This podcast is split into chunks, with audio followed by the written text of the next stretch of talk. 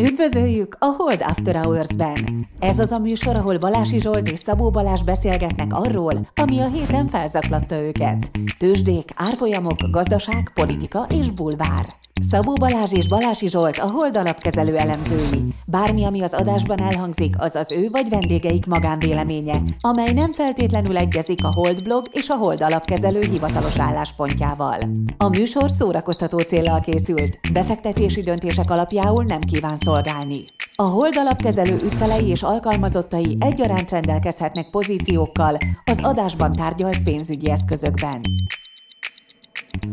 Na hát üdvözlök mindenkit. A helyzet az, hogy ugye Balázsjal a nyári szabadságunkat töltjük, de azért a nyáron is kiadunk néhány adást, amit ugye már korábban megígértünk, egyfajta válogatás jelleggel. És ez az első ilyen adás próbálkozásunk. De mindenek előtt az el kell mondanom, hogy sikerült megrendeznünk a úszóversenyt Szőcs Gáborral is.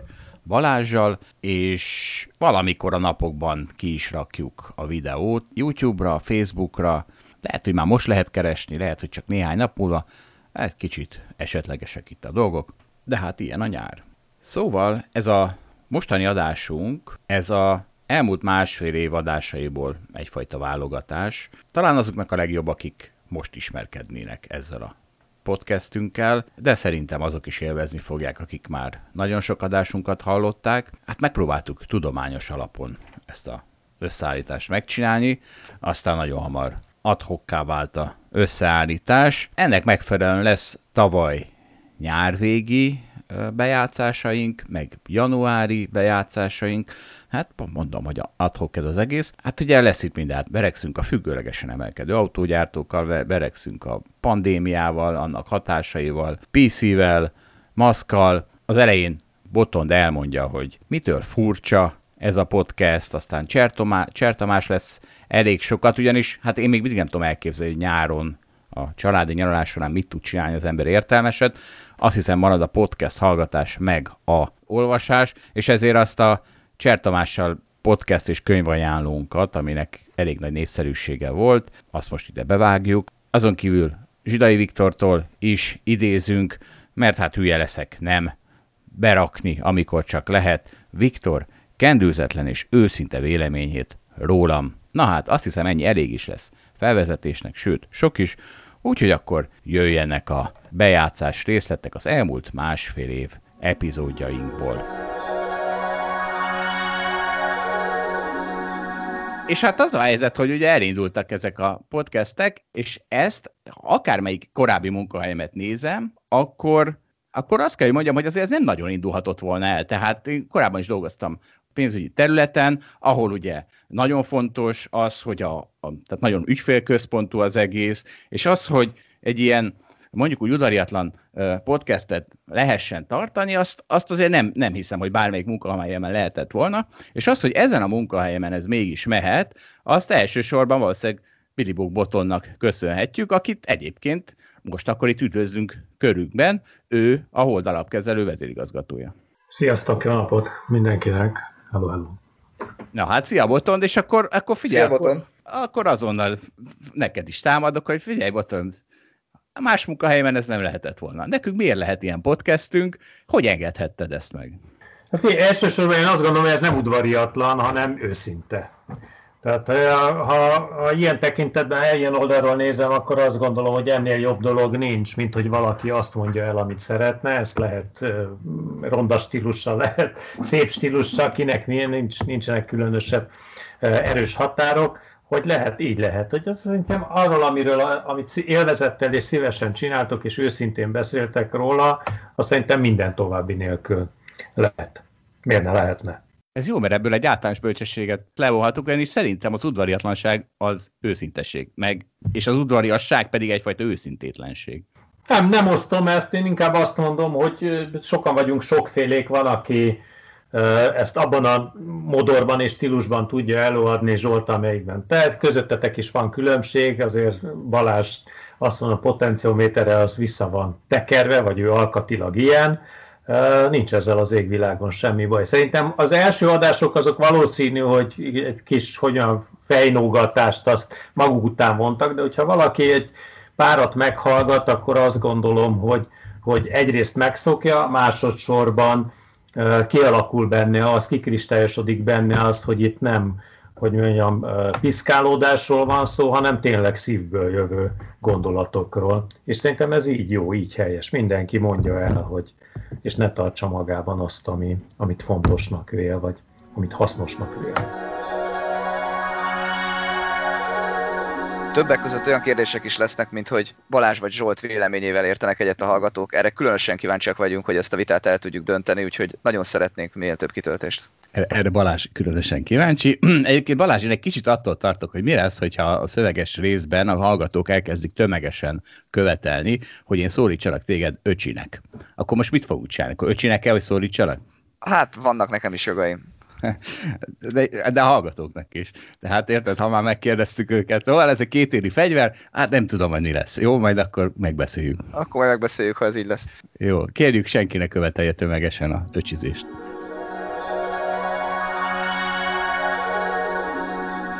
De nem, várjál, most jön a, most jön a tehát amire végül is ki volt élezve valahol ez a kérdőív, hogy akkor mi legyen ezzel az öcsizéssel, és hiába tettük a hallgatókat, csak lett kérelem az öcsizés irányába, sőt, a mívesebb öcskös, meg prücsök is fel lett ajánlva, úgyhogy tudom, hogy a jogaidra hivatkoztál, de átfutottam a gránit szilárdságot, és az az igazság, hogy sehol nincs benne említés az öcsinek nem szólítatás jogáról. Úgyhogy maradjunk annyiban, hogy egyelőre az én erkölcsi tartásom az egyetlen, ami a műsor és az öcskösözés közé áll. Rossz idők járnak szegény Ray Dálióra is. Ami Miért? Nem is... Bukott a tőzsdén? Bukott, képzelt ki, bukott a tőzsdén, mik vannak. Nem is akármennyit idén, 19 ot ez a Pure Alpha 2 fándja, ami azért érdekes, hogy olyan könnyen osztogatnak titulusokat ezen a tőzsdén. Tehát Warren Buffett a mindenkinek a mindenje, meg az ember, aki megmondta a válságot, ebből van vagy tíz is, de Ray Dalio pedig azzal fenyegeti őt a Bloomberg cikk idézőjelben, hogy elveszítheti a, azt a címét, hogy King of the Hedge Funds, vagy King of Hedge Funds, magyarul a kezek. Hedge Fundok királya. Na, ezt jól lefordítottad. Igen, a hedge fundot akartam lefordítani, de akkor meg kell elégedniük a király. Alapkezelők, nevezz alapkezelőnek. Hát nem, mert az, az nem azért, ez egy, ugyan nyilván nem. Tehát a, a alapkezelő az lehet egy passzív alap, a, aki nem csinál semmit. Ezzel szemben a hedge fund az, aki... Aktív uh, alapkezelők királya. Igen. Na jó, most azért egy öt perc alatt ennél sokkal jobb titulust is elő tudnék szedni, de e- elégedjünk meg most ezzel a Balázs által fordított címmel. Szóval, hogy elveszíteti ezt a titulusát, és azért, mert esett egy nagyot a alapja, ami egy 150 milliárd dolláros alap. Tehát mennyi a magyar GDP? Körülbelül annyi. Tehát egy magyar GDP-nyit dirigál szegény, és hát teszi el nyilván a jutalékokat utána. Ez eset 18,6%-ot idén, és mivel ez a legnagyobb alap a világon, ezért hívják őt King of Hedge Funds-nak, mert azt mondták, hogy még elkezdték kivenni a investorok a pénzüket, 3,5 milliárd dollárt, na most ez 2 százalék, tehát azért ettől még nem esnék kétségbe Ray Dalio helyében. És Amitől, tudod, hogy, mi, tudod, hogy mitől bukott? Gondolom rossz részvényei voltak. Zuhanó jó, részvényei. ő is netán a value részvényeket szereti, vagy ciklikustól? Minden öreg. Sortolta a technológiát, mint minden öreg befektető. Mint minden öreg befektető, az unalmas ciklikus szarokat vette, gondolom, és aztán csodálkozott, hogy a vírus elvitte a árfolyamokat lefelé. De ami sokkal érdekesebb, ugye Ray Dalio hozzá köthető egy kifejezés, amit úgy nevezünk, hogy radikális transzparencia, úgy vezeti a cégét, hogy ott az az elvárás, hogy mindenki őszintén mondja el a véleményét. Tehát például náluk egy meeting úgy néz ki, hogy ott ülnek tizen, mindenkinél van egy tablet, és pontozza a másikat, tehát a, köztük Ray Dáliót is, pontozza, hogy szerintem te hülyeséget mondtál, szerintem te ö, túlságosan bele vagy mélyedve a buborékodba, és ezért nem tudsz a dobozon kívül gondolkodni. Tehát így pontozza, és aztán, aztán ezt, azt az egészet ezt gyűjtik is, és levonják belőle a tanulságot.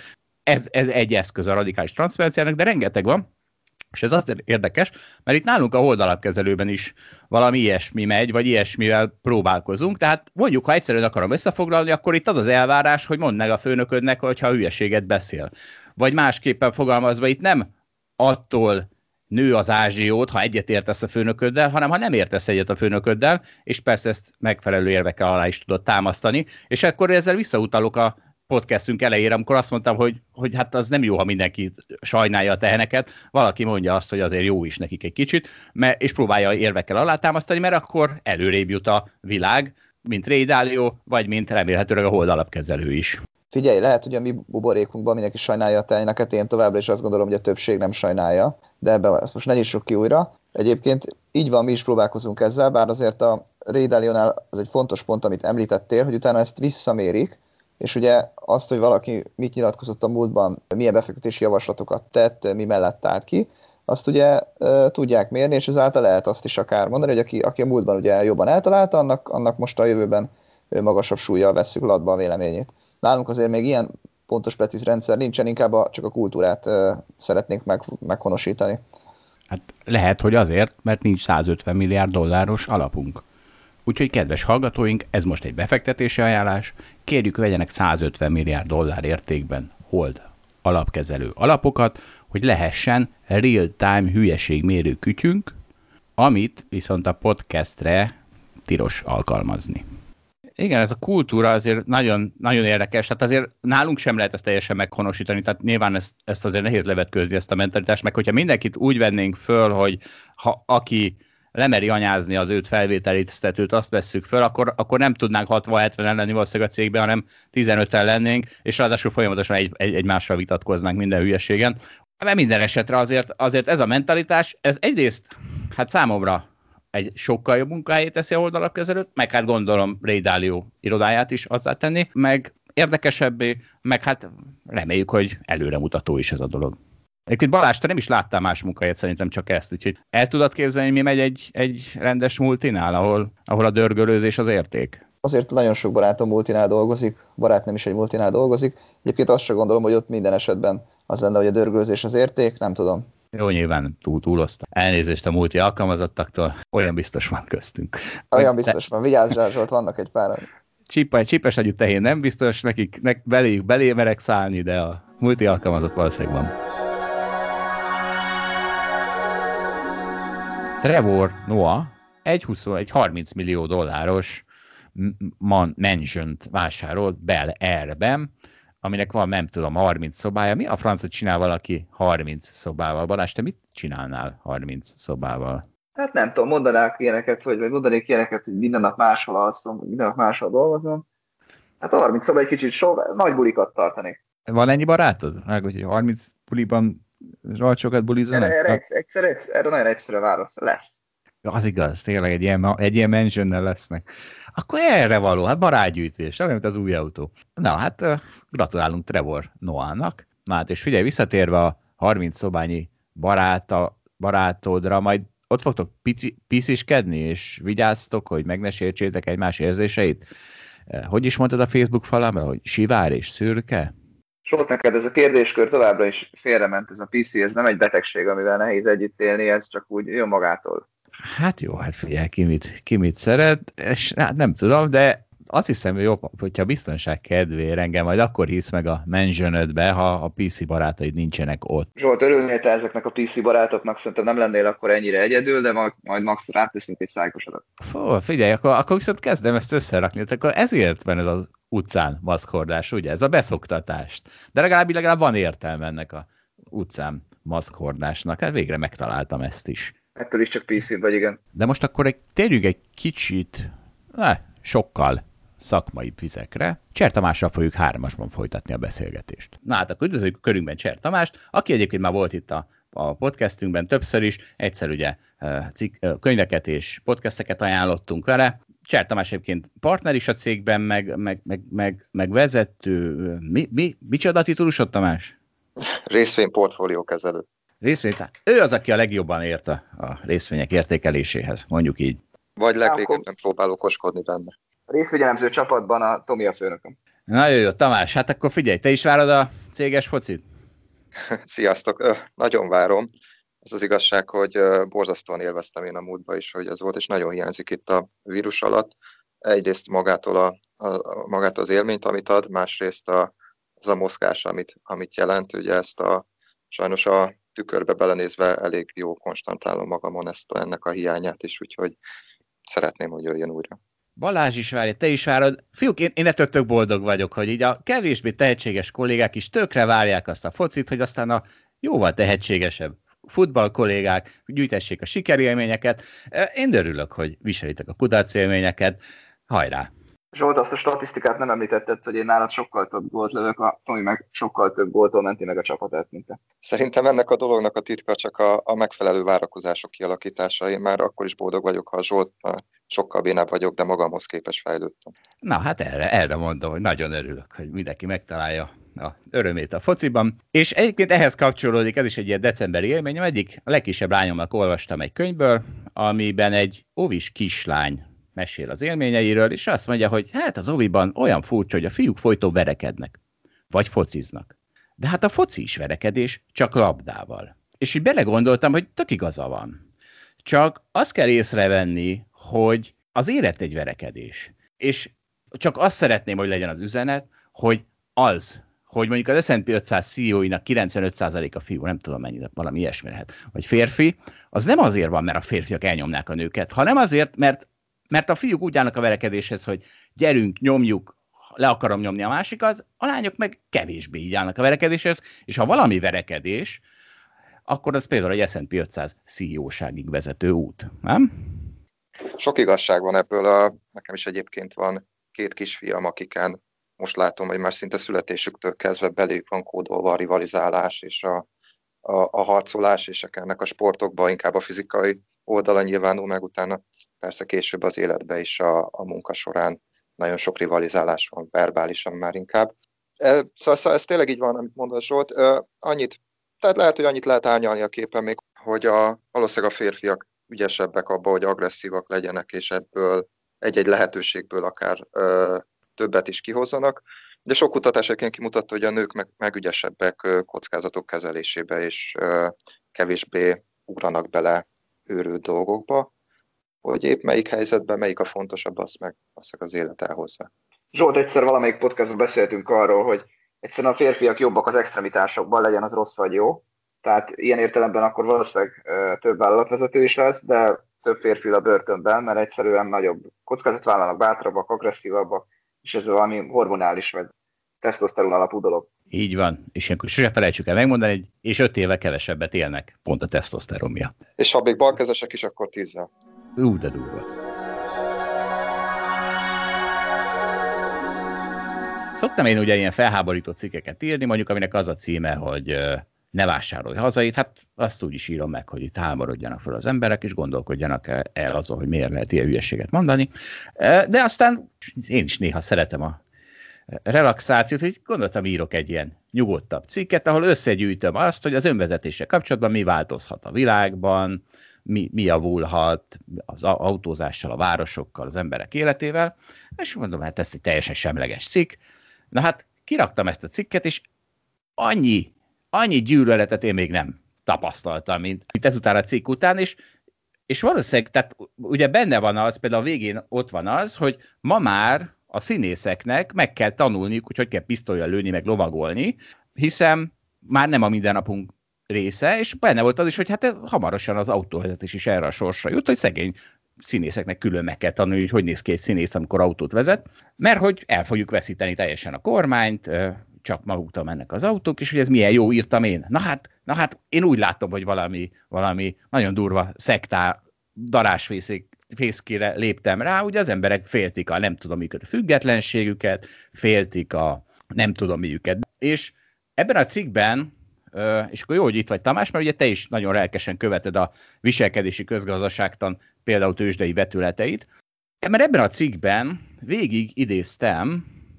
Kalestus Juma Harvardi professzor könyvéből, aminek az volt a címe, hogy innováció és ellenségei, miért állunk ellen az új technológiáknak. Mert hát ugye ez az önvezetés is arról szól, hogy azért nagyon sokan utálják, még úgy is, hogy tudjuk, hogy az az évi 30 ezer ember, aki jelenleg meghal az utakon Európában, az valószínűleg 30-ra csökken majd, hogyha végre nem a gyilkos emberek vezetik az autókat. És akkor idézek néhány ilyen, ilyen mondatot ebből, Karestus Jumától, mindjárt megmondom miért. Az emberek az innovációkkal kapcsolatos döntéseiket is inkább az érzéseik alapján hozzák, mint bizonyítékok alapján. Az emberek akkor is elrendeznek innovációkat, ha pedig az érdekeiket szolgálná. Nem tudom ezt nem oda kötni ehhez a vakcinához. Hát, ha néhányan akkor fölismerik, hogy hát ők most, ha valaki ellenzi a vakcinát, az olyan hülyeséget csinál, mint amikor valaki ellenzi az önvezetést. Miért ellenzik az emberek a vakcinát? Tamás. Jó kérdés. Én, én egy azt a pszichológiai vetületét emelném ki, szerintem mind a két tényező mögött a, az önvezetéstől való óckodás és a vakcinától való óckodás az egyik talán fontos faktor az, hogy ugye ezt rengeteg kutatás kimutatta, hogy, hogy nagyon nagy a magabiztosságunk rengeteg dologgal kapcsolatban, tehát alapvetően magunkkal és a saját képességeinkkel kapcsolatban nagyon jó megítélésünk van, Ugye ez egy nagyon jellemző példa ennek, hogy meg szokták kérdezni a, az embereket, hogy ki gondolja magát átlagnál jobb sofőrnek. És szerintem nagyjából jellemzően 80% azt szokta mondani, hogy ő az átlagnál jobb, ami nyilván lehetetlen. És akkor itt, itt de nagyon érdekes ugye ez a kettőség, hogy hogy ítéljük meg például a, az autóval való közlekedést és a repülővel való közlekedést is. Tehát ugye józan nézve, vagy racionálisan sokkal biztonságosabb repülni, sokkal kevesebb baleset van, ugye egy leutazott kilométerre sokkal kevesebb haláleset jut. Mégis sokkal-sokkal inkább óckodunk, félünk a repüléstől, mint a vezetéstől. Miért van ez? Szerintem alapvetően azért, mert a, mert a repülőnél, a repülőre a felszállunk teljesen kiszolgáltatva vagyunk mások, nak, ki vagyunk szolgáltatva annak, hogy, hogy ezt a mérnökök jól átnézték azt a repülőt, és jó biztonságban van, vagy jól működik. Ki vagyunk szolgáltatva a pilótának, hogy ö, aludt-e jól az éjszaka, nem részegeljön-e, jó döntéseket fog-e tudni hozni, a, ha vannak kritikus pillanatok. Ki vagyunk szolgáltatva az időjárásnak, hogy az nem fog-e bekavarni, és ezt mind tehetetlenül csak ott üljük a, ülve a gépbe, gyakorlatilag elszenvedői vagyunk az eseményeknek, míg ha az autóval megyünk és mi vezetjük, akkor akkor azt gondoljuk, hogy a nagyon nagy baj nem lehet. Noha lehet, hogy közben fáradtak vagyunk mi is, nem adottunk eleget, nem lehet jól látni, csúsznak az utak, de ezeket mind úgy gondoljuk, hogy mi magunknak tudjuk menedzselni. És egy picit szerintem a oltásnak is van egy ilyen vetülete, hogy, hogy végülis, hogy a, a vírussal kapcsolatban hogy védekezzünk, hát próbálhatunk óvatosak lenni, nem, nem közel menni sok emberhez, maszkot használni, és gyakorlatilag így így valamennyire magunk által kontrollálni, hogy hogy védekezünk, és akkor van a vakcina, ami, ami elvileg egy jó védelmet ad, de ha beadatjuk, ki vagyunk szolgáltatva annak, hogy esetleg kiderül valami, hogy nem jól kutatták le a, a vakcinák mellékhatásait, és valami nagyon rossz dolgot fogunk magunk számára elérni ezzel. Szerintem ez ugyanaz a dilemma egyébként, ami ugye a tőzsdén nekünk ott van a mindennapokban, hogy van az embernek egyféle egy zsigeri ösztönös megérzése, meg vannak statisztikák, meg minták a, a világban. És szerintem aki meg sok tapasztalatom a tőzsdén, az már képes arra, hogy ne csak a nem tudom, zsigeri megérzésére hallgasson, tehát ugye múlt héten beszéltünk arról, hogy ha két hónapig esik a tőzsde, akkor utána azt hiszed, hogy a következő nap, meg a következő héten is esni fog, mert egyszerűen ezt szoktad meg, ebbe az érzésbe vagy benne. Ugyanúgy az elektromos autóra, hogy visszacsatoljak, ott most éppen azt szokta meg mindenki, hogy az, az fölfele fog menni, ha veszek Teslából, akkor, akkor általában nyerek, és ezek tartanak egy dolog. De senki nem nézi meg egyébként azt a mintát, hogy amikor nem tudom, profit növekedés nélkül egy cég nyolcszorozott a az elmúlt 50 évben, akkor utána mi történt volna, mert lehet, hogy ebből meg az a minta derül neki, hogy ilyenkor egyáltalán nem éri meg befektetni ezekbe a, a vállalatokba, de nyilván aki, aki mondjuk Teslát vásárol, az, az nem így dönt. És az életnek van egy csomó más területe, amit, amit most Tomi említett, vezetéstől kezdve a vakcinán át, hogy, hogy egyébként ott most ezek a ez, ez a statisztika vs. zsigeri emberi megérzés, ez, ez így ütköztethető, és valószínűleg egyébként racionális ugye a statisztikára meg a mintára hallgatni, de ez, ez mégsem olyan könnyű nekünk az a munkánk, hogy ezt, ezt meg kell próbálni még jobban csinálni. Na hát, kedves hallgatók, mindenki oltasson, az a racionális magatartás. Igazából én egy racionális ellenérvet tudok, az a potyautas effektus, csak az a helyzet, az akkor racionális magatartás, ha van ára. De nincs ára. Ez a, ez a vakcina ez nem gyorsan jött, ez lassan jött. Ez két nap alatt volt kész, és aztán fél évig totojáztak azzal, hogy van-e mellékhatása. Nincs mellékhatása. Hát most a Bécsbe utazás előnyei óriásiak. Tehát ugye a szállók azok panganak. Mondjuk ha negyed kapacitással működnek, akkor az már egy szerencsés szálló, úgyhogy olcsón adják. Féláron simán lehet Bécsben megszállni. És most jön a non plus ultra, fele árért kapok tízszer nagyobb értéket. Tízszer nagyobb értéket? Kicsit Sokkal nagyobb értéket. Jó, mondjuk úgy, hogy sokkal nagyobb értéket. Elmentünk például a Práterbe. Ugye a Práter az egy vidámpark, ami úgy néz ki, hogy az ember, mondjuk egy csomó hullámvasút van ott, mindenféle uh, hülyeség, amit hát ugye az ember lányai azok nagyon élveznek, de mi szokott történni, hogy megyünk, és látom azokat a kordonokat, amik arra valók, hogy a nyájat terelgessék, amikor sorba állnak. Na hát most ezeken a kordonokon lógni lehet, és az történik, hogyha a lányaim rámutatnak egy hullámvasútra, akkor 8 másodperc múlva rajta ülünk, és a kedvünkért elindítják, mert annyira nincs ott senki. Ami azért érdekes, mert ugye mi történik a, a Práterben egy normál napon, két dologgal fizetünk. Egyrészt fizetünk a pénzben, euróban, azért fölülünk a hullámvasútra, másrészt fizetünk az időnkkel, mert egy fél órát mondjuk sorban állunk, amíg fölkerülünk egy, egy tartalmasabb eszközre. Így már eliszem a tízszeres értéket. Na ugye. Csak hát ugye ez, ezzel meg egy kicsit az a probléma, hogy így, hogy nincsen fél órás sorbanállás, így most akkor nem fél óránként adsz ki három-négy ember esetén 15-20 eurót egy, egy rájdér, hanem akár három percenként is, úgyhogy megvan ennek a hátránya is.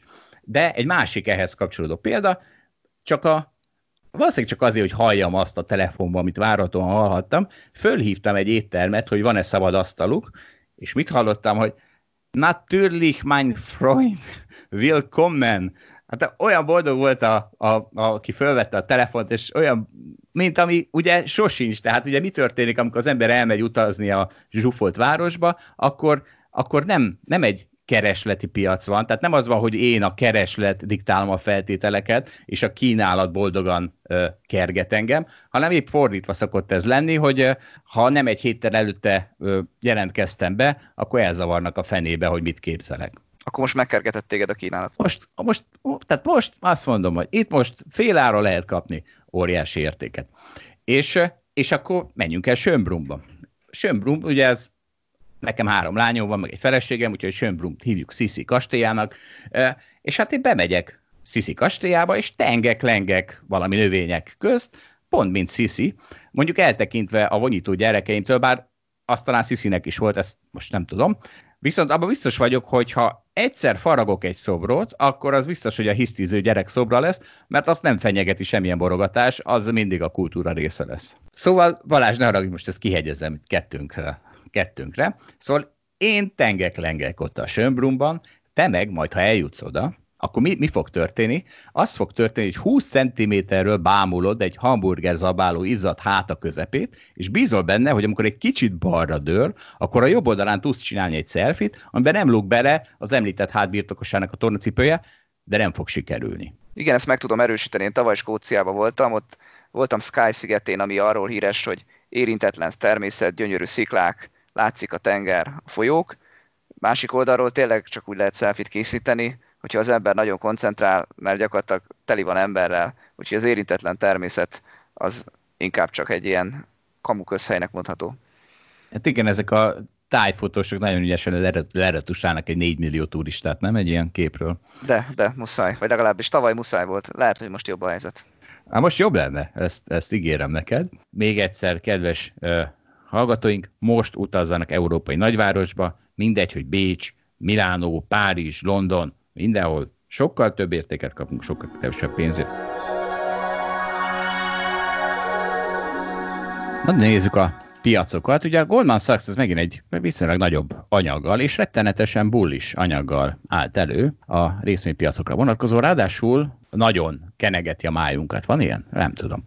Ezt én marha esetén ki, ettől a peta kiborulna, de szóval van ilyen Balázs? Kenegeti a májunkat? Ö, nem, szerintem nincs. Akkor milyen van? várj, mindjárt megkeresem. Hájjal kenegetnek minket, inkább az. Nagyon jó, szóval a Goldman Sachs hájjal keneget minket, mert azt mondta, hogy nem csak, hogy a részvénypiaci emelkedés folytatódik, de egy pro-ciklikus shift jön. Magyarul az, ami nekünk jót tesz, hogy a, a nép elhatárolódik végre a Tesláktól, meg Nikoláktól, és jön az ipari cégeket vásárolni. Bárcsak és, már itt tartanánk. De már itt tartunk, Balázs, tehát amikor nézem a, a, a horizontunkat, akkor megjelennek 5-10-15 százalékos emelkedések, és mind ilyen ostoba konténerhajó részvényekben, meg szóval ilyen ipari cégekben, tehát figyelj, én érzem, érzem, hogy a gól Egyébként de... igazad van, én is látom, képzeld a részvényeimen, mert fényeim lokális csúcson vannak. Februárban persze jóval fentebb voltak még a koronavírus előtt, de, de március óta ö, lokális csúcson vannak a, van a részvényeim árfolyama, úgyhogy, úgyhogy valamit, valamit érzékelek. Így van, tehát eddig kést forgattak bennünk minden plusz 5-10 százalék emelkedése, de most, de most fúró ipari cégek mennek ennyit, és Amitől számomra ez különösen érdekes lett, hogy a Goldman az, e, ebben a prociklikus shiftben. Az egyik évként kiemelte a Good Judgment project, projektet, ahol a úgynevezett superforecasterek dolgoznak. Ezek a superforecasterek, ezek nem mások, mint Tetlak, akinek a könyvéről majd később lesz szó, mert Cser Tamást elhívtuk, hogy egy podcast és könyvajánlót csináljunk ebben a mai adásban, úgyhogy az is lesz majd később. Erről a könyvről is fogunk beszélni. Szóval ez a Tetlak összehozott egy super forecaster csapatot, ami nagyon érdekesen csinálta, én is kipróbáltam magamat. Az történt, hogy vagyis az történik, azt hiszem el lehet menni erre a weboldalra még mindig, és az ember elkezd tippelgetni különböző közéleti eseményekre. Például én elmentem 2016-ban, megtippeltem, hogy nem lesz Brexit, megtippeltem, hogy Trump nem lesz elnök. Ezzel azt hiszem véget is ért a Superforecaster karrierem, legalábbis én egy kicsit összeomlottam tőle, és nem folytattam, de ilyesmiket kell csinálni, és azok, akik konzisztensen jó forecasternek bizonyulnak, tehát, tehát aki konstans jól tippeli meg a világ dolgait, arra azt mondja ez a, ez a tetlák, hogy ő benne van egy olyan képesség, hogy jól átlátja a dolgokat, és ha már bizonyít, akkor berakom ebbe a Superforecaster csapatba. Na most ezek a Superforecasterek, ezek ezekről azt írja a Goldman Sachs, hogy három hete még csak 40% esélyt adtak a tömegesen disztribútált vakcinának 2021 Q1-re,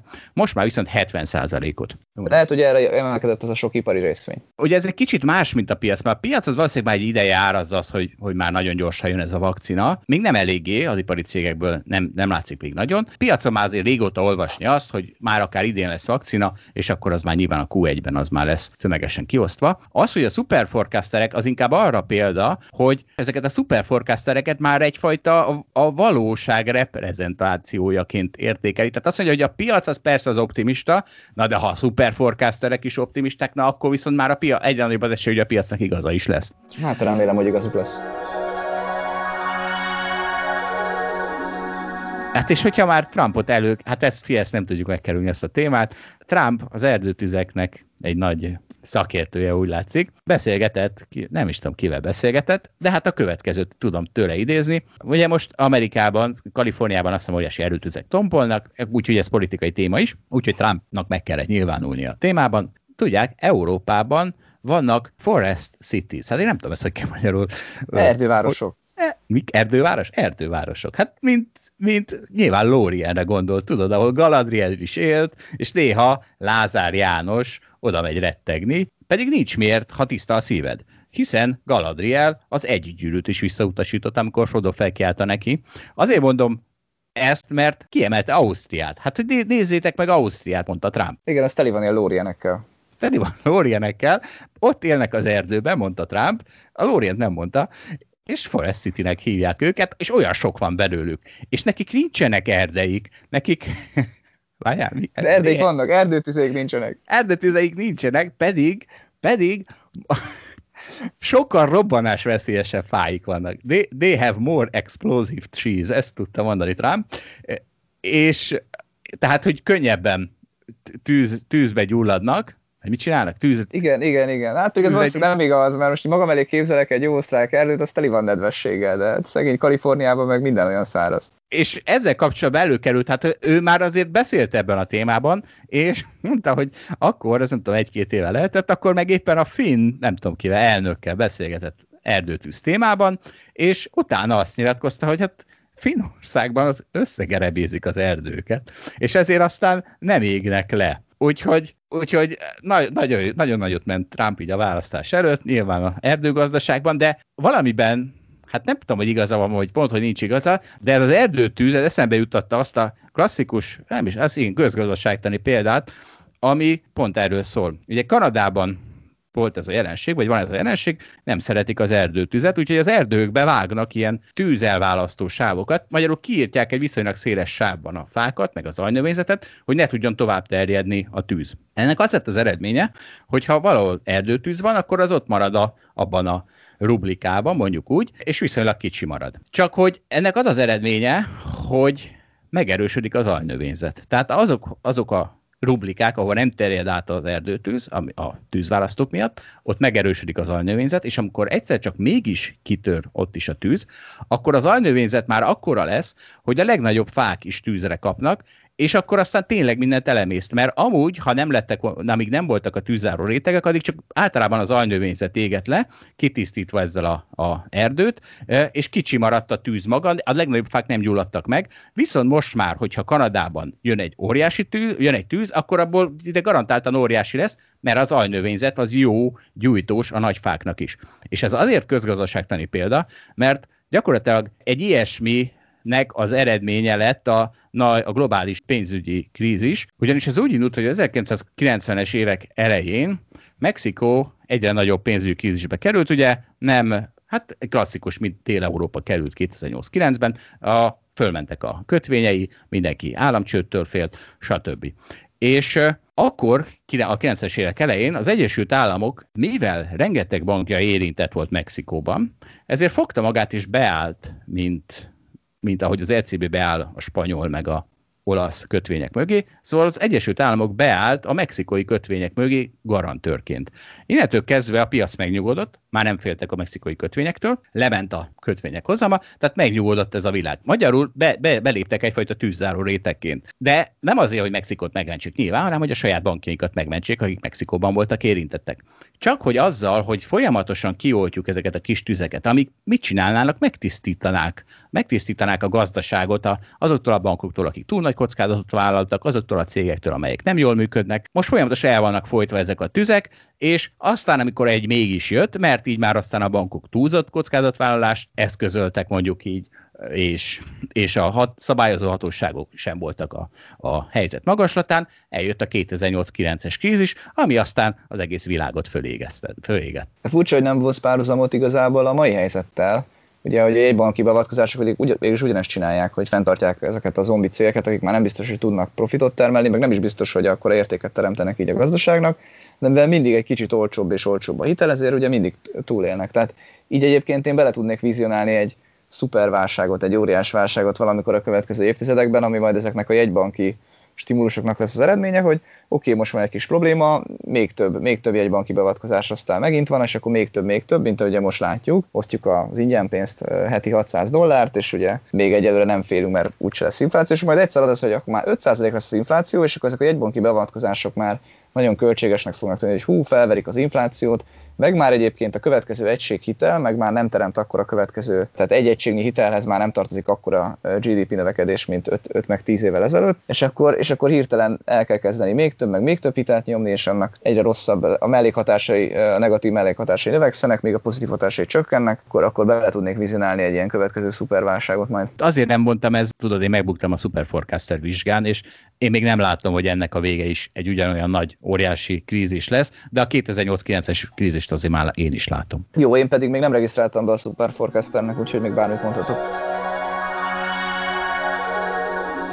Hallgatóinktól érkezett pár kérdés azzal kapcsolatban, hogy mi mit olvasunk, mi milyen podcastokat hallgatunk, úgyhogy arra gondoltunk, hogy ezt most nem kettesben Zsoltal fogjuk megbeszélni, hanem meghívtuk Cser Tomit, aki a részvényelemző csapat vezetője nálunk, és már egyszer beszélgettünk vele az egyik podcastban. Tudtom, ő az egyik legműveltebb ezekben a témákban, úgyhogy vágjunk is bele. Tomi, kérlek számolj be nekünk arról, hogy mik voltak azok a podcastok vagy könyvek, amik a legnagyobb hatással voltak rád mondjuk az elmúlt időszakban? Sziasztok! Szívesen mesélek erről, de, de hogy kezdjem egy kicsit onnan, hogy én egyébként nagyon, nagyon nagy kedvelője vagyok ennek az egész podcast műfajnak, és szerintem ez egy fantasztikus találmány, ami az elmúlt öt évben mondjuk így bejött az életünkbe, vagy az enyémbe, mert mert nagyon jó dolog az, hogy az ember azokba az üres járatokba, közlekedésbe, autóvezetésbe végre olyan témákról hallgathat, ami tényleg érdekli, nem csak a, a rádióknak a kicsit unalmas vagy elcsépelt dolgait kell hallgatnia, vagy az ő zenei választások, nem tényleg az ember az, azzal töltheti ezeket az úgymond fölös idejüket, amit, amit szeret vagy érdekli. Úgyhogy én minden, minden ismerősömet, barátomat, bárkivel beszélgetünk, biztatom arra, hogy ismerje meg azt, hogy a podcast világban mi az, amit érdekli, és hallgassa. És nyilván én a befektetési oldalon vagyok, és az egész nap befektetési kérdésekkel foglalkozom, ez én érdeklődésem is ehhez a, a témakörhöz kötődik, amiben persze lehet, hogy itt most sokaknak túl száraznak fog tűnni pár dolog, amit mondok. Próbálok olyanokat is most mondani, amik, amiket egy picit azért távolabb mennek, és hát mindenkinek meg kell találni a saját ízlését. Nekem egyébként a, abszolút azokat a podcastokat szeretem, ahol ahol jellemzően interjú van, mert ha csak egy valaki beszél állandóan, akkor egy idő után nehéz sok új érdekeset mondani. Úgyhogy én azt nagyon élvezem, amikor érdekes embereket meghívnak olyan témában érdekel. És az első, amit mondanék, az, az rögtön egy ilyen nem annyira beletalálva a pénzügyi világ közepébe.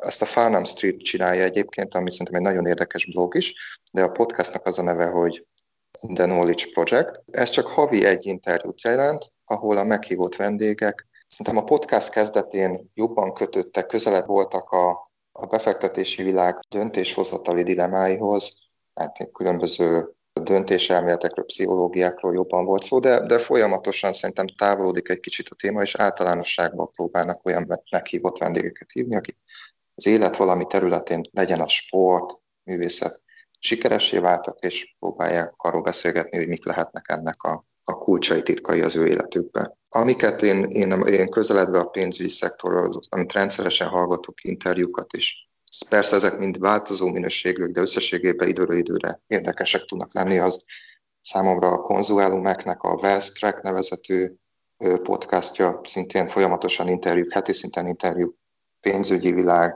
szakértőivel, ilyen a Masters in Business, ami szintén egy heti rendszerességű Zsolt által is jól ismert, majd biztos reflektálra podcast a egy pillanat, annyit közbevetek, hogy ezeket majd felrakjuk az alapblog cikkbe, tehát nem kell kétségbe esettel jegyzetelni, benne lesz az alapblog cikkben az összes ilyen ajánlás. Ez fontos, és szerintem is mi is sokszor hallgatok podcastokat, ott ők is ajánlanak másokat, és sokszor alig lehet hallani, érteni, és aztán nehéz megtalálni. Például a Masters in Business az Barry Ritholz, aki egy rettenetesen nagyképű és tekintélyelvű amerikai, és ő beszélget ugye vendégekkel, és én mindig a falra mászok az elejétől, mert ő úgy gondolja, hogy attól lesz az ő beszélgetése érdekes, hogy elmondja a, egy iszonyú hosszú dicsőséglistát a vendégről, egyszer nekünk, aztán amikor megjelenik a vendég, akkor még egyszer elmondja a vendégnek is. Hát és e-, ettől én mindig falra mászok.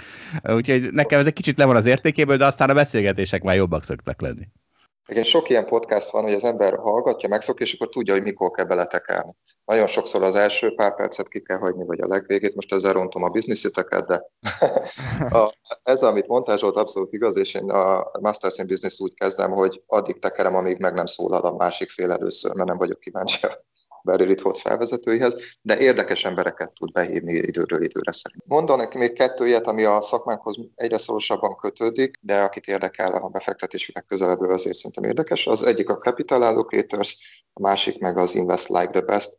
Szintén olyan podcastok, hogy évek óta heti, két heti rendszerességgel állandóan interjúk, és, és ezek közt mindig lehet találni érdekeset. Picit más témába a makro nem ennyire a befektetés, hanem általánosában a gazdaság kérdéseit érintőleg szerintem jó podcast a, az Econtak, amit talán tőled hallottam Zsolt először, és vagy te hívtad rá fel a figyelmemet, és is időről időre vannak sok jó makrotéma, illetve van a Macro Voices nevezető podcast is, ahol, ami megint egy olyan podcast, mint a Masters in Business, hogy bele kell tekerni legalább 15 percet, mert az első 15 percben a két házigazda beszélget piaci aktualitásokról, ami szerintem nem annyira érdekes, de utána jön mindig egy 30-40 perc blokk érdekes meghívott vendégekkel interjúkra. Ez jó, mert mi itt egy órában beszélgetünk piaci aktualitásokról, de...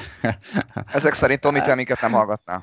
Akkor ezt vágjuk ki. Jó, hát Tamás, látom, tanulod a podcast szerkesztés micsoda rejtelmeit, viszont akkor az pont érdekes lesz a mi podcast hallgatóinknak, hiszen ők ilyen podcastet hallgatnak. És egyébként ez már az előbb is eszembe jutott, hogy most Tamás elmondta, hogy milyen jó a podcast azoknak, akik egy podcastet hallgatnak. Ez mindig ez a politikai párbeszédben is probléma, hogy mindig mindenki annak mondja az érveit, akik, akik úgyis azt akarják hallani. Jogos, ezért próbáltam mondani egyébként, hogy akkor csak a hallgatók biztassák a környezetüket, mert én azt tapasztalom, hogy még nagyon kevesen hallgatnak podcast podcastot, pedig ez egy nagyon jó dolog. Igen, de nagyon szaporodik, pláne hogy az Egyesült Államokban, hát nyilván az a, az a úttörő, hát Magyarországon még kevés. Az a baj, megint ez a magyar nyelv. Ugye magyar nyelven kevés podcast van, úgy volt azért abból is egyre több, és hát jó, mondjuk én mindig csodálkozom, ha valaki nem beszél angolul, de ez, ez egy óriási gát azért még itt Magyarországon. És Tomi, most itt mondtál pár példát, és de egyébként bennem is felszokott merülni, hogy miért jobb egyébként podcastot hallgatni, mint olvasni akár elemzést, akár könyvet. A, a műfajában nézve egy, egy podcast mindig egy sokkal rövidebb,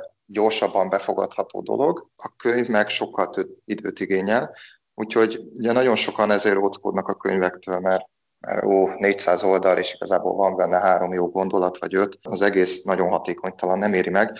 Egyébként ezt szerintem mindenkinek magának kell megtapasztalni, hogy, hogy, hogy ő, ő melyikből tud jobban tanulni, melyik, amit, amit jobban hasznosítani tud. Én, én nekem az életemben fontosak voltak a könyvek, mert nekem segít abba, hogy, hogy az az adott ötlet az elmélyüljön jobban bennem, hogyha ha időt töltek vele. Egy podcastnál pont lehet az, hogy az ember hallja, következő percekben más dolgot hall, kiszáll a kocsiból, és, és elfelejti az egészet.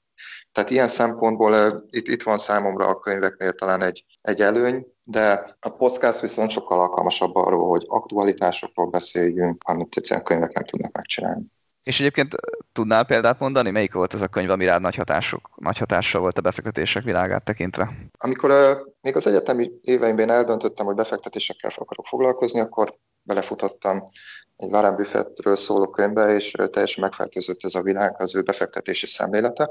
Ezek az olvasmányaim során találtam rá az ő üzlettársára, Charlie Mangerre, aki a Warren Buffett sikerei mögött neki hatalmas szerepe volt, de kevésbé ismert, és az ő, ő hozzáállása volt, hogy egyébként a, alapvetően ahhoz, hogy jól lehessen befektetni, széles körbe próbálni kell képezni magát az embernek olyan határterületeken, amik, amik majd jelentősen hozzátesznek a, a befektetési döntésekhez. Ezért szerintem egyébként nagyon érdekes Charlie Mangerről olvasni, az egyik róla szóló életrajzi könyv a Damn Right nevezetű, illetve van egy Poor Charlie's Almanak, ami igazából összegyűjti az ő összes munkásságát, róla megjelent írásokat, interjúkat. Elérhető a neten neki egy, egy szerintem nagyon érdekes beszéde is, egy hosszú beszéde, amit az egyik egyetemi évzáron tartott, aminek az a cím, The Psychology of Human Misjudgment, de alapvetően ő, ő így nagyon ráhelyezte a fókuszt, és ez szerintem már más oldalról is könnyen erre rá lehet találni a befektetéseknél, hogy a, hogy a pszichológiának, a viselkedési közgazdaságtanak milyen nagy szerepe van, és, és ezek a dolgok nem kaptak előre hangsúlyt a, még az én egyetemi tanulmányaimban mondjuk 15 évvel ezelőtt. Ugye ez az a téma, amit szerintem, amit én sokat próbáltam olvasni, és szerintem a legtöbbet hozzátesz a, a munkáimhoz is. Ebbe a témába szerintem a leg, legfontosabb, legjobb könyv, és ez magyarul is megjelent, az a Nobel-díjas Kahneman és Szerszkinek a gyors és lassú gondolkodás. Szerintem, ha egy könyvet mondhatnék bárkinek, hogy ezzel ismerkedjen meg, az ez lenne. De ugyanis Charlie Munger nagyon sokszor hirdette, hogy szerint egy fantasztikusan jó könyve a Cialdini-nek az, az Influence nevezetű könyve. Nem tudom, bocsánat, hogy magyarul ez megjelente, de ez a könyv is arról szól, hogy alapvetően hogy befolyásolják az embert mindenféle dolgok, hogy lehet befolyásolni, illetve hogy lehet kivédeni azt, hogy minket ne befolyásoljanak túlságosan külső tényezők. Ezzel a dologgal visszaélni lehet, ugye részben erről szól, vagy nagy részt erről szól az egész marketing szakma, de ez egy szinte, szerintem a társadalom minden tagja számára egy ilyen érdekes önvédelem is fölismerni jól azokat, hogy hogy hogy próbálnak minket befolyásolni. De ugyanúgy ebbe a pszichológiához tartozó, szerintem hasznos könyv Tálernek is a, a Misbehaving könyv, ami szerintem szintén magyarul is már megjelent, csak bocsánat a, a címét, nem tudom. Tehát rám ezek voltak a, a legnagyobb befolyással, ezeket nem mostanában olvastam, és mostanában nem is futattam ilyen, már ilyen meghatározó könyvekbe, de ezek szerintem mindenképp nagyon fontos voltak, és ugyanígy a, a szemléletformálás oldaláról, vagy azt, olyan könyvek, amik segítették azt, hogy hogyan gondolkozzak a kockázatokkal, a véletlen szerepével, szerintem elég hasznosak voltak, így. Itt kiemelném Michael Mobassi nevét, akinek több ilyen könyve van, például a Success Equation, ami végig szinte arról foglalkozik, hogy mennyire érdekes az egész életünkben, hogy nem tudjuk jól szétválasztani a véletlen, meg a, meg a, a nem véletlent, és, és sokszor tudjuk be a tehetségnek azt, amit véletlenek okoztak, és a fordítottja is. De, de nagyon szemléletformáló volt ilyen szempontból Péter Bevelinnek is a Seeking Wisdom című könyve, ami nagyba támaszkodik megint csak Charlie Munger írásaira, az általa javasolt dolgokra is, és próbálja egy kicsit fizikai, matematikai és pszichológiai oldalról is azokat a témákat átvenni, amik segítenek abban, hogy, hogy bölcsebbek legyünk és racionálisabban gondolkozzunk. Hát meg ide stimmel, akkor Nassim Taleb klasszikusa, nem? A fekete hattyú. Így van, nagyon jó, hogy mondod, mert pont meg az, amit elfelejtettem, és hogy, hogy így van, szerintem a Talebnek, szerintem mindegyik könyve érdekes. A, az első volt talán a, gyorsan akartam mondani, és nem jut eszembe a neve. A Fekete Hattyú az a második könyve volt. Már azelőtt a, a, kijött egyel, ami, ami szintén Szerintem a a Fooled by Randomness, arra gondolom? Így van, így van, jó, az az Balázs, igen. Szerintem az is tök jó, a Fekete Hattyú is jó, talán utána, amit írt a Antifragile, az, az túl hosszú lett és túl kevés újat adott, de végül szerintem az utolsó megjelent könyv, ami rövidebb újra, a Skin in the Game, az is, abban is sok érdekes gondolat van. Ezek is ja, abszolút ajánlom, és, és, és formálja az ember gondolkozását. És visszatérve egy kicsit a podcast versus könyv, hát ugye a podcastnak az egy nyilvánvaló előnye, hogy azt tudod futás, biciklizés, autózás közben is csinálni, a, ami ugye egy könyv erre alkalmatlan, tehát ez a szerintem az egyik legnagyobb előnyük. A másik pedig az, hogy ugye Tamás most egy csomó interjút ajánlott, aminek megvan az előnye, mondjuk az egy kicsit könnyebben emészhető, meg talán egy kicsit szórakoztató, bár nem tudom, mert hogyha valaki nagyon tanulni akar, akkor a különböző hát úgymond előadások azok, amik ugye nagyon jól össze vannak rakva, nagyon logikusak, és megpróbálnak belezsúfolni minél több gondolatot, és hát ennek ugye vannak a mindenki által ismert formái, amiket én, én sokat szoktam alkalmazni, ugye ilyenek az ingyenes online kurzusok, mondjuk a Coursera, ahol a számomra messze legnagyobb hatású ilyen uh, tam, nem is tudom, hogy hívják, hát nem tanfolyam, ez ugye az egyetemi anyag, az a Courserán a Modern World, ez valószínűleg az, azt hiszem az egyik legnépszerűbb amúgy is ilyen kurzus, ami arról szól, hogy a francia forradalomtól a mai napig gyakorlatilag hát legalább magyar belpolitikai ideológia mentesen végig mondja, hogy, hogy mik, milyen nagy folyamatok határozták meg azt, hogy oda jutottunk, ahol most vagyunk. Tehát én annál tanulságosabbat, és az rengeteg óra, tehát az ember az, az nem tudom, az 20 óra, vagy a fene tudja mennyi, hát azzal nagyon sokáig el tud lenni. Aztán hát a tettolkok, ugye azt mindenki ismeri, a tettolkok is olyan, ami 20 percben összerakatják az emberrel a mondani valóját, és megpróbálja nagyon logikusan és nagyon struktúráltan. És egyébként ezeket ki is lehet jegyzetelni. Tehát én nagyon sok ilyen beszédet, meg ilyen tanítást, azt egyszerűen kijegyzeteltem magamnak, és aztán még fölraktam a biciklimre, és azt olvasgattam, miközben bicikliztem, amikor épp nem akartam hallgatni valamit. Szóval rengeteg eszköz van arra, hogy az ember tanuljon, a legváratlanabb pillanatokban is. Én még hagyd tegyek hozzá két könyvet, amit a, talán a Tomi nem mondott, de szerintem még érdekes. Egyébként az egyiket pont ő ajánlotta nekem, ez a Joel Grimblatnak a, a könyve, ami a, aminek a címe az, hogy You Can Be a Stock Market Genius, és, és ez a könyv a, a spin-offokról szól, ami azt jelenti, hogy olyankor sokszor jó lehetőségek vannak a tőzsdén, amikor egy nagyobb vállalatról leválasztanak egy üzletágat, és egy ilyen kisebb vállalat önállóan kezd kereskedhetővé válni a tőzsdén. várjál, várjál, várjál, ezt hat, hat fűzem hozzá, bocs Dolázs, a, a Graphisoft és a Graphisoft Park szétvárása volt a leg,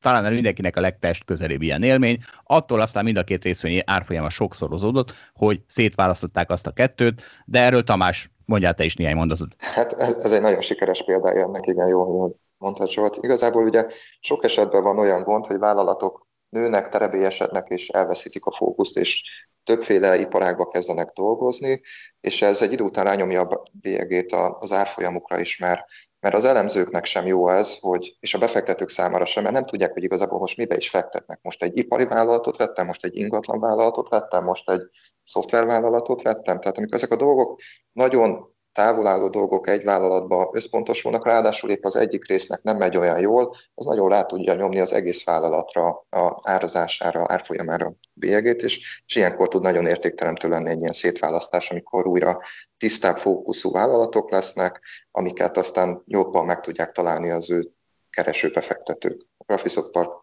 és Graphisoft ez pont egy ilyen történet volt, hogy egy szoftvercég első lépésként a Óbudán elkezdett saját magának irodát építeni azért, mert nem talált akkoriban a piacon olyan környezetbe, olyan színvonalú irodát, amiben ők élni szerettek volna, de aztán rájöttek, hogy ez, ez érték lehet más vállalatokra is, és egyre nagyobbá nőtt ez az ingatlanfejlesztés, aminek a végén már ennek az értéke, mértéke vetekedett akár a szoftvercégével. Ugye teljesen más szakma, teljesen más befektetőket igényel az ingatlan szektor, mint a szoftver, és ezt ismerte fel a vállalat, a vezetője Bolyár Gábor, hogy sokkal értékesebb lesz idő után ez külön két cég. Itt lezárva akkor ezt a könyvajánló listát, nekem még a Fidelity Magellánnak a, az alapkezelője a Peter Lynch nek a könyve tetszett, az is ilyen fundamentális befektetésről szól, sikerrel a tőzsdén, azt hiszem az a címe. Még egyet hagy, hagy mondjak én is hozzá, hogyha mi bedobtál egy-két ilyen sikeresebb befektetőnek a könyvét, amit én még nagyon ajánlani olyanoknak, akit fölkelt, akinek fölkeltett az érdeklődését a befektetési szakma, akár maga is szeretne ebbe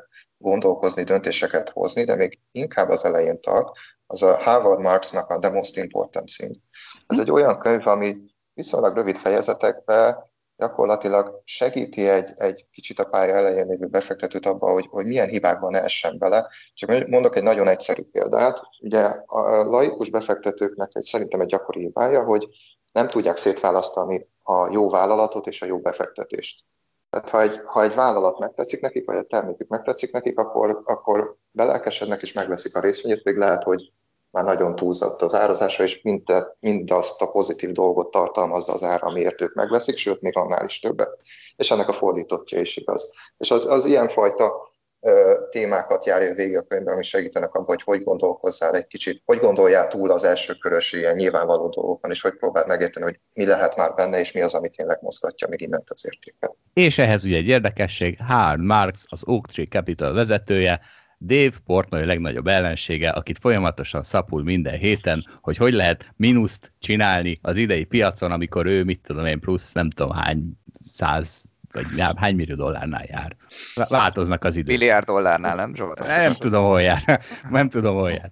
Beszéltünk ezekről a könyvekről, és nálunk ott a portfóliókezelésen van egy egész kis könyvtár, hát elég kicsi az a könyvtár, de mondjuk, hogy könyvtár, amiben az egyik az Tetlaknak a Super Forecasters című könyve, és érdekes, hogy nem is azt a könyvet olvastam, hanem Tetlakkal hallgattam, azt hiszem két podcastet is, és nagyon megfogtak dolgok, de erről már beszéltem, vagy korábban, vagy később, ezt nem tudom, mert két részletben veszük fel ezt a podcastot, majd megálltjuk, hova rakjuk be, de kiveszek belőle két gondolatot, amiről hogy beszélgessünk itt néhány percben. Az egyik az az volt, hogy mondjuk van az amerikai elnök, és vannak, van öt tanácsadója. És azt mondja az öt tanácsadó, mindegyike, hogy 80 százalék esélye van annak, hogy Putyin bevonul Ukrajnába. Na most erre azt mondja a Tetlák, hogy ez az öt elemző, ez mindegyik ugyanazokból a jelekből vonta el a 80%-ot, akkor ez nem lett sokkal robosztusabb ez az előrejelzés, ez azt jelenti, akkor mondjuk 81-2% esélye van. Azonban, ha az öt elemzőből az egyik az a social médiát elemzi, a másik a telefonbeszélgetéseket, a harmadik az a nem tudom, hadseregek mozgását, a negyedik egy politikai jellemző, és így teljesen más inputokból jutnak mindegyik a 80%-ra, akkor ez már egy annyira robosztus forecast lesz, hogy az akár 95% vagy 98% esélyt is adhatunk neki. És ugye ez a tőzsdén is érdekes, hogy az, hogy eldöntsük, hogy egy árfolyam mely, milyen eséllyel megy melyik irányba, azt lehet nagyon sok irányba meg, megközelíteni, mert hiszen lehet fundamentális oldalról, technikai oldalról, fund flow oldalról, stb. És valahogy ezt a, ezt a párhuzamot nem tudom nem megvonni, hogy szerintem ez a tőzsdén is adott ez a dolog, hogy minél több irányból próbálsz megközelíteni egy mondjuk egy részvényárfolyamot, akkor annál robosztusabb lesz az eredményed. Hogy látjátok?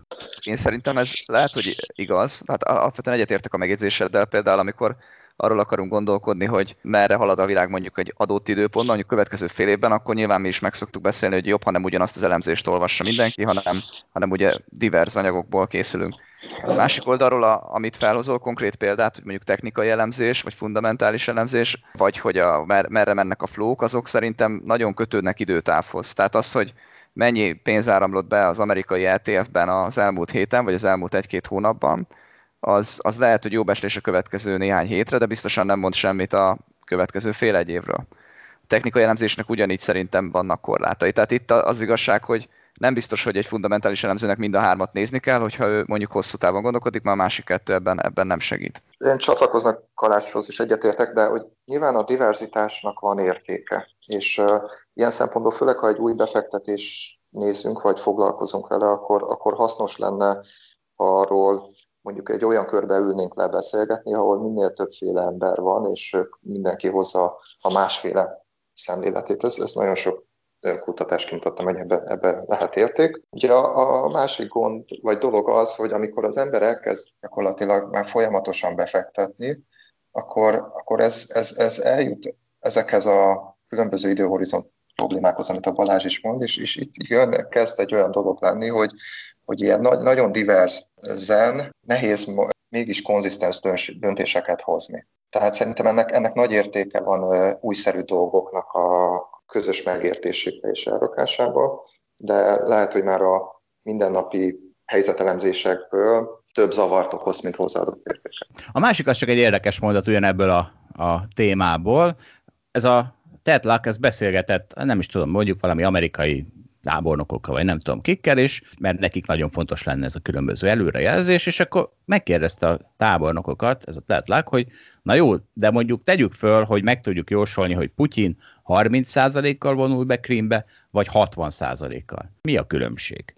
Hát óriási a különbség, de mégis mi a különbség? És a tábornokok döbbenten ültek ott, hogy ja, valóban, hát mi a francot csinálunk másképpen. Ez, ez csak úgy megfogott engem ez a, ez a gondolat, és hát ha van valami hozzáfűzni valótok. Én azt fűzném hozzá, hogy a, ezt a super forecastingot én is olvastam, és, és abszolút javaslom mindenkinek, hogy, hogy olvassa el. Ez nem mondtam külön a könyvvalányomban, de még ha mondhattam volna öt nevet, akkor már abban lett volna. Tehát tényleg egy érdekes könyv, vannak benne érdekes gondolatok. Engem például az fogott meg egyébként, és az, az a dolog egyébként egy fontos gondolata a Kahnemanniknak is, hogy, hogy amikor ilyen bizonytalan dolgokra keresünk valami becslést, akkor a legjobb stratégia az, hogyha megpróbáljuk ezt kívülről nézni, kívülről közelíteni, és megnézni azt, hogy hasonló esetekben a világban mik történtek és ez sokkal pontosabb becsléshez vezet, mintha az ember nagyon aprólékosan elemzi az adott szituációnak a mindenféle nüanszát, és abból az adott szituációt próbálja nagyon fölépíteni.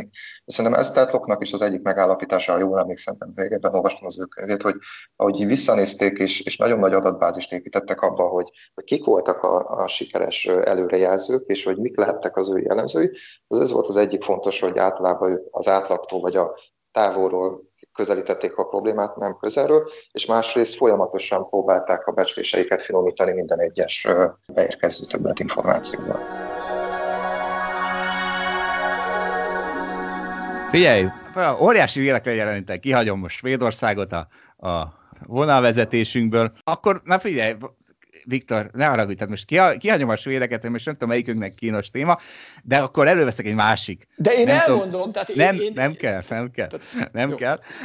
Előveszek egy másik, nem tudom, hogy kinek kínos témát. 2019. januárjában írtam egy cikket, pont akkor volt 10 éves a bitcoin, és azt mondtad, hogy tőled idézzem azt, hogy a bitcoin egy rossz megoldás egy nem létező problémára.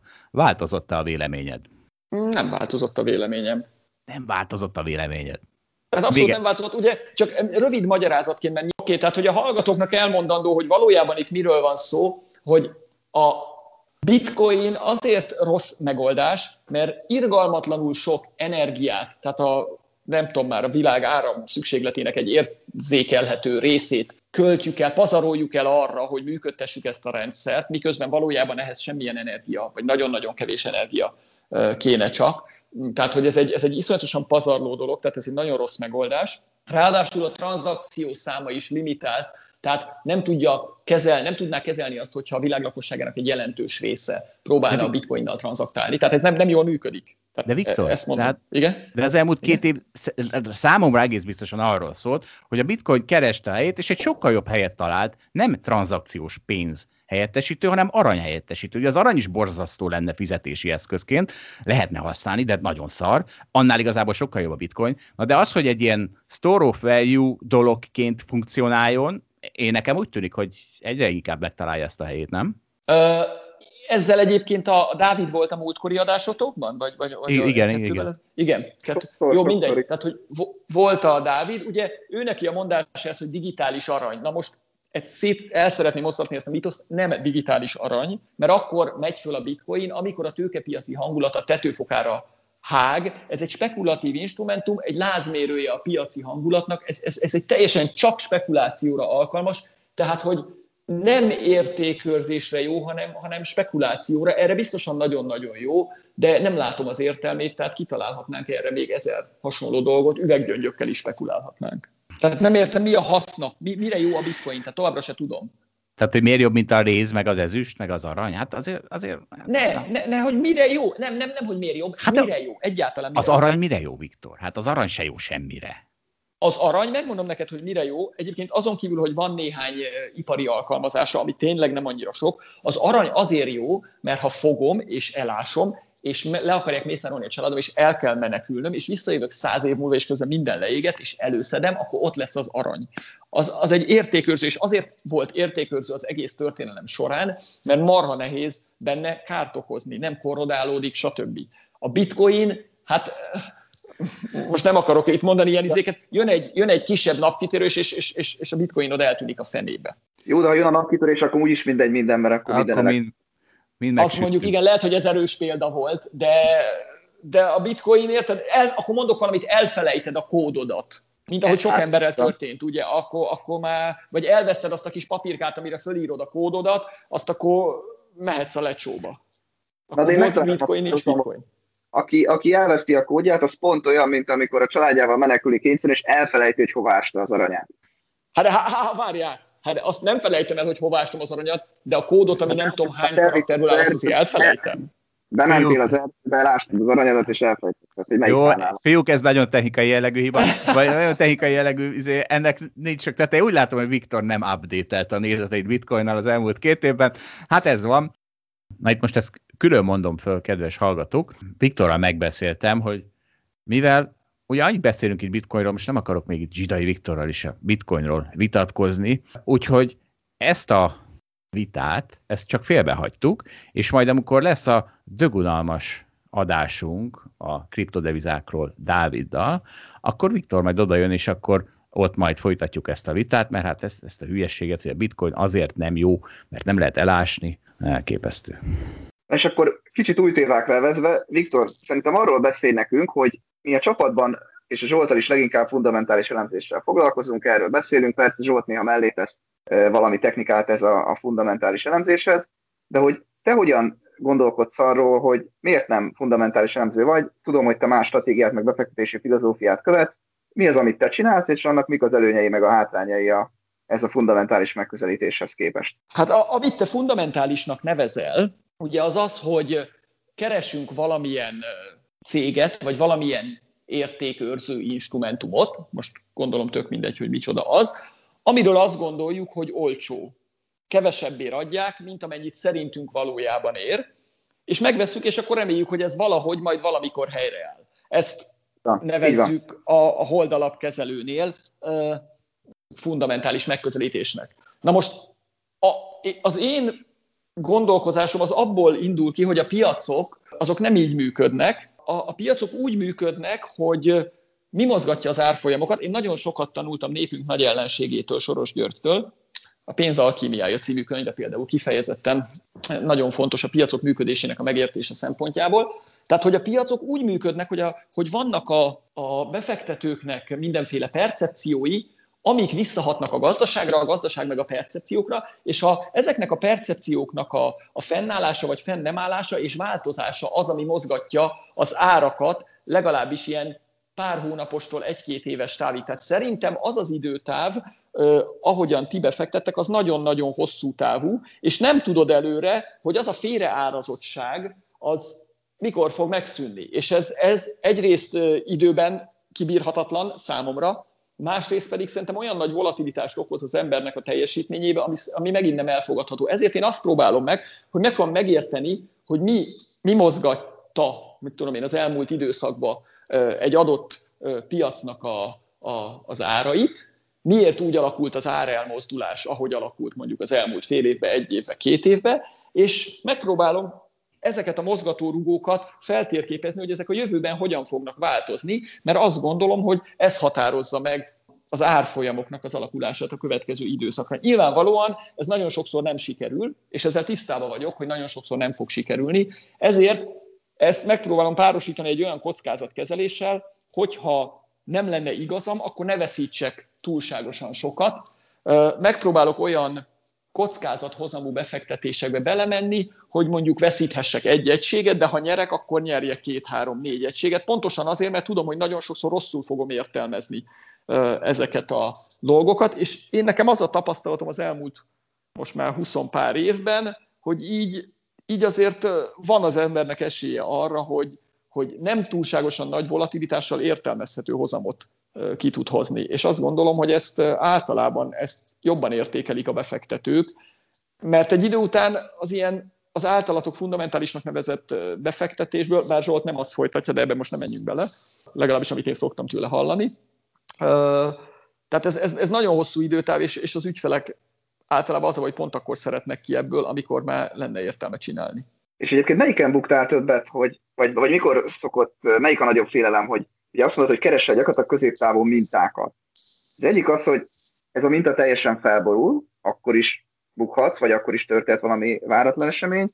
A másik meg inkább az, hogy egyszerűen megtalálod a mintát, és mondod, hogy az árfolyam függ valami fundamentumtól, de ezt a fundamentumot te nem tippeled meg jól, tehát elrontod az irányát.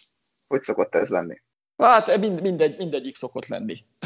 Mindenféle tévedéseim voltak, meg vannak, meg gondolom lesznek is. Nem, nem, nem tudom kiemelni, hogy melyik, melyik a gyakoribb. Azt mondod mi fáj jobban, ha, ha nem használsz ki egy lehetőséget, vagy ha buksz? Hát ha bukok, az egyértelműen, az, az ezerszer jobban fáj. Hát az, az, az elszalasztott nyereség az, az, az nem, tehát hogy tizedese, huszadese annak a fájdalma. Mert, mert, a, mert az, az nem, az, azt, azt nem vesztem el azt a pénzt. Ha valójában pénzt vesztek, igazi pénzt elvesztek, az, az nagyon fáj. Egyébként az se fáj annyira, hogyha mondjuk veszek valamit százon, fölmegy 130-ra, és leesik 110-re, és ott kiszállok. Ugye elméletileg vesztettem 20-at, amikor leesett 130-ról 110-re. De, de valójában én ezt úgy értelmezem, hogy én megvettem 100 és eladtam 110 Tehát a, a, valójában az én pénzem, én a lezárt pozíciókat nézem csak. Tehát a, a lezárt nyereséget, a nyitott, nyitott nyereség, veszteség abból a szempontból ö, ö, nem érdekel, hogyha, hogyha a profitból kell visszaadnom. Hát figyelj, Viktor, akkor köszönjük szépen, hogy, hogy itt voltál, és úgy hallom, elkészült nálatok az ebéd, úgyhogy ez nyilván ez nagyon fontos, de azért még rákérdezek, hogy Viktor, nem felejtettél el valamit? De abszolút elfelejt, nem, nem, nem felejtettem el, abszolút nem felejtettem el. Volt Zsoltal egy fogadásunk, amire most nem térnék ki, hogy uh, miről szólt a fogadás, a, amit elvesztettem sajnálatos módon. És ez azt jelenti, hogy el kell itt mondjam most élőadásban, ami nem is élő egyébként, remélem, hogy Zsolt kivágja majd ezt, amit most mondok, hogy Zsolt rendkívül okos, tehát hihetetlen intellektuális képességekkel rendelkezik, és ez még nem elég, hanem még nagyon szép is. Nagyon szépen köszönöm, Viktor, viszont kívánom, és akkor szia! Sziasztok!